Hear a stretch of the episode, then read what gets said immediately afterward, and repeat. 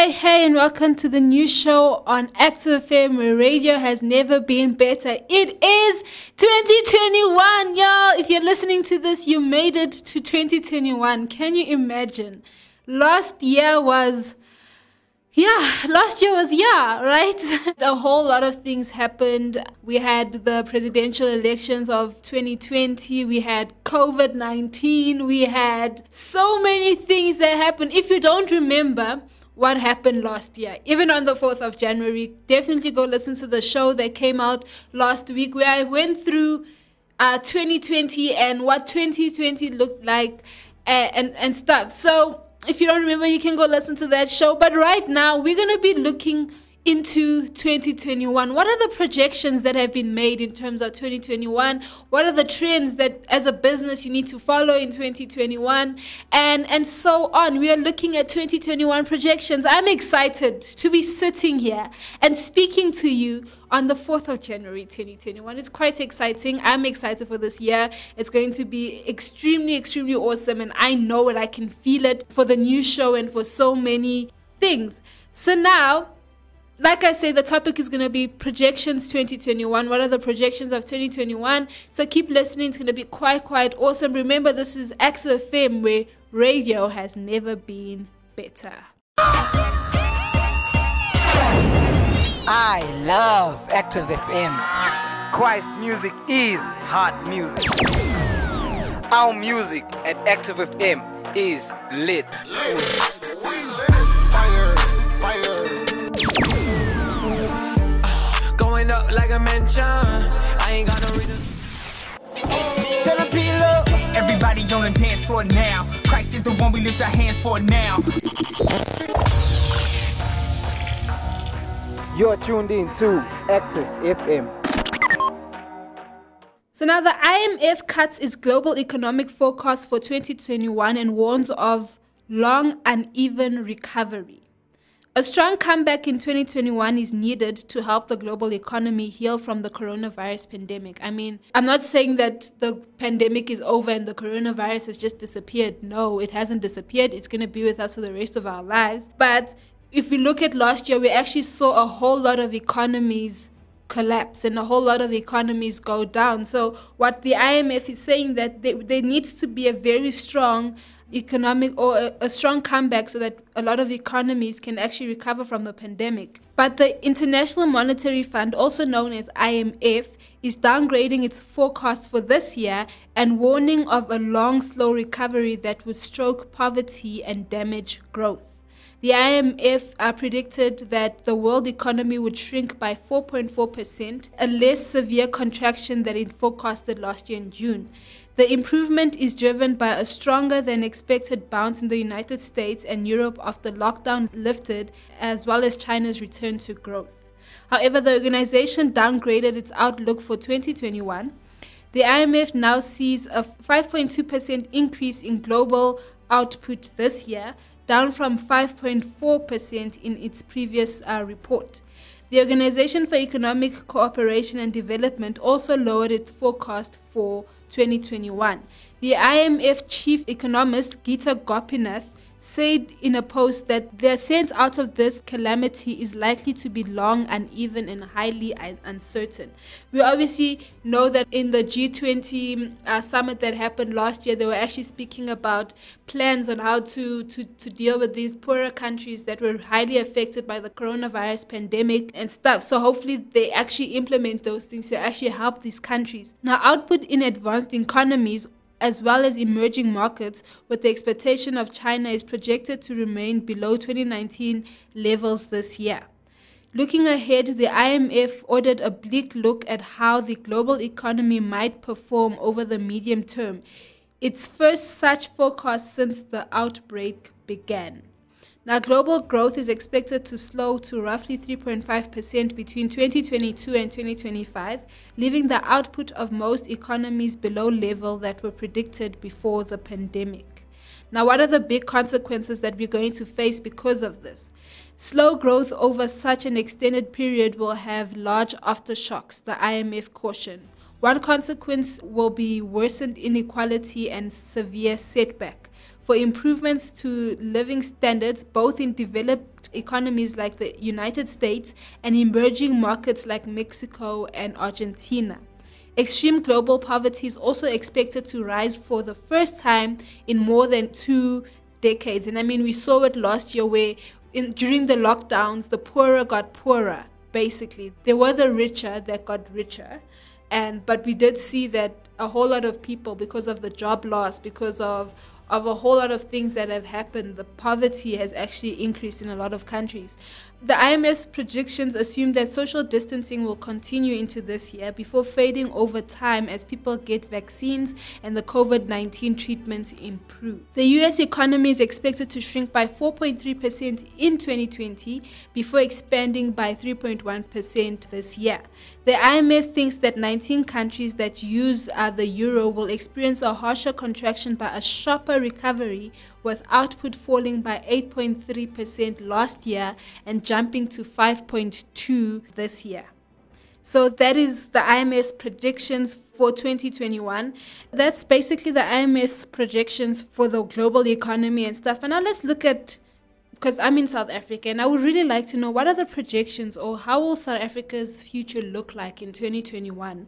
And this is basic. So Business Tech basically did a forecast and looked at South Africa, and they basically say South Africa's future could be better or could be worse. There are two scenarios. ABSA has revised its forecast for GDP contraction in South Africa in 2020 to 8.3% from 9.7% previously, reflecting the better than expected data from the first and second quarter. But the financial services firm want, uh, warned that the economic recovery in the second quarter of 2020 or is likely to be slower than previously expected amid extended lockdown measures and more localized disruptions to activity from o- ongoing COVID 19 outbreaks. And I mean, we saw that uh, over in the year that uh, eventually some suburbs. Can i say some suburbs some areas? That's the word. Some areas eventually businesses were like you know what?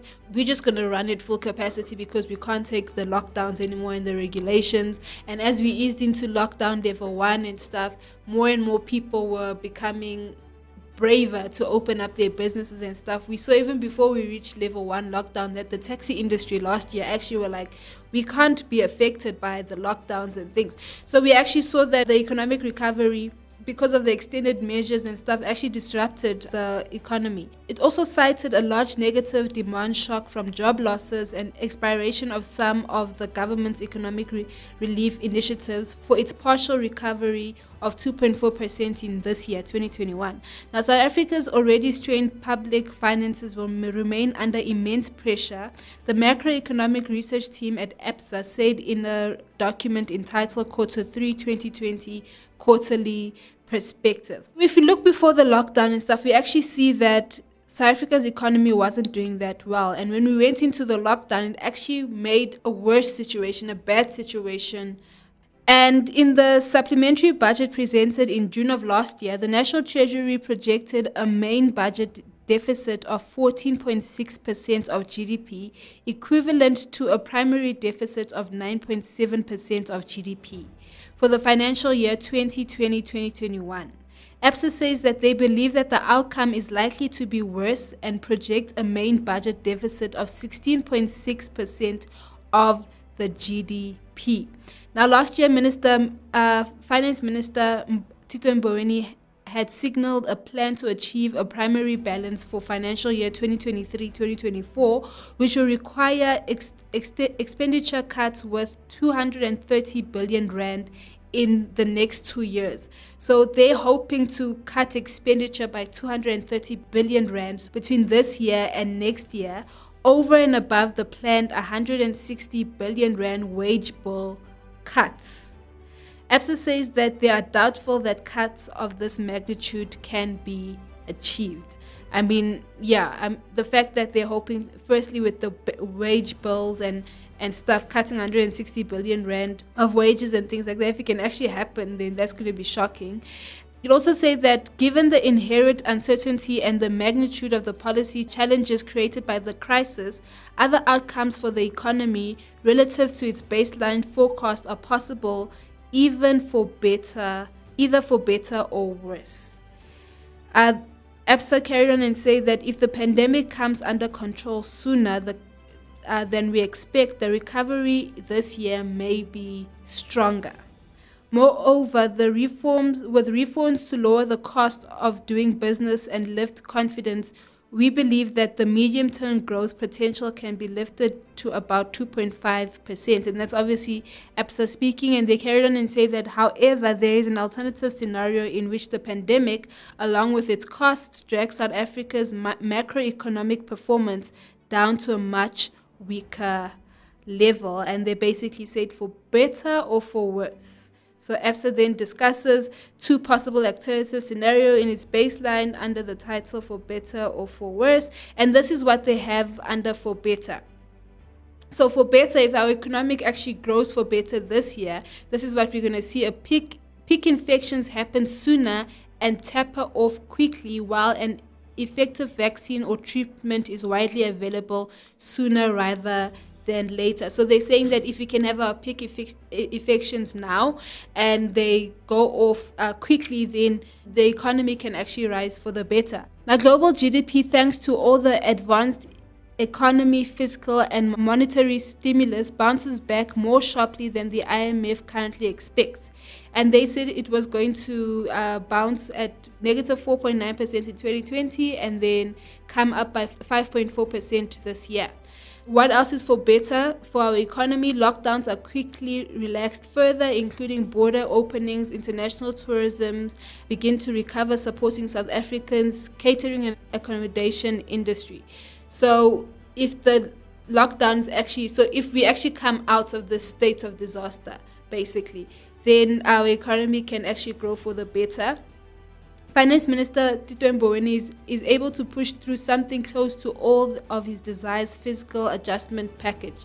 So obviously we spoke earlier about the fact that uh, he wants to do over 230 billion rand worth of of, of financial expenditure cuts and, and stuff. So if you can actually achieve that, then that will help South Africa for the better. I'm not going to go through everything, but it also speaks about the fact that market friendly changes to South Africa's investment regulations are introduced quickly, such as the institutional savings increasingly finance vital infrastructure development across a range of sectors, and then commodity export prices stay high, but oil prices ease again. And then load shedding is not a major problem as Eskom rehabilitates its existing plants and new power supply is quickly procured. And then what else it has on the whole on the list of what will make South Africa go for the for better is that the COVID-19 crisis motivates societal and political and economic stakeholders to negotiate sincerely compromises on long-standing polarized position, workable social compacts are struck in a number of contested. So that's part of the list of what will actually take South Africa for the better or lead South Africa to a better economy this year. So now they basically say that if a strong majority of these things were to happen, they believe that South Africa could reasonably expect a much stronger GDP bounce this year than their forecast of 2.4% and medium term growth rates to rise back to around 2.5% or so. However, South Africa's future could also be worse if some collection of the following developments were materialized in force. So these are the things that could actually lead our economy or GDP for the worst in South Africa this year. Exposure to COVID 19 does not give long lasting immunity and an effective vaccine proves elusive or widely expensive. So we do know that the vaccine is going to be expensive and stuff. And obviously, we saw that Boris Johnson had to go into quarantine after he had already had the virus.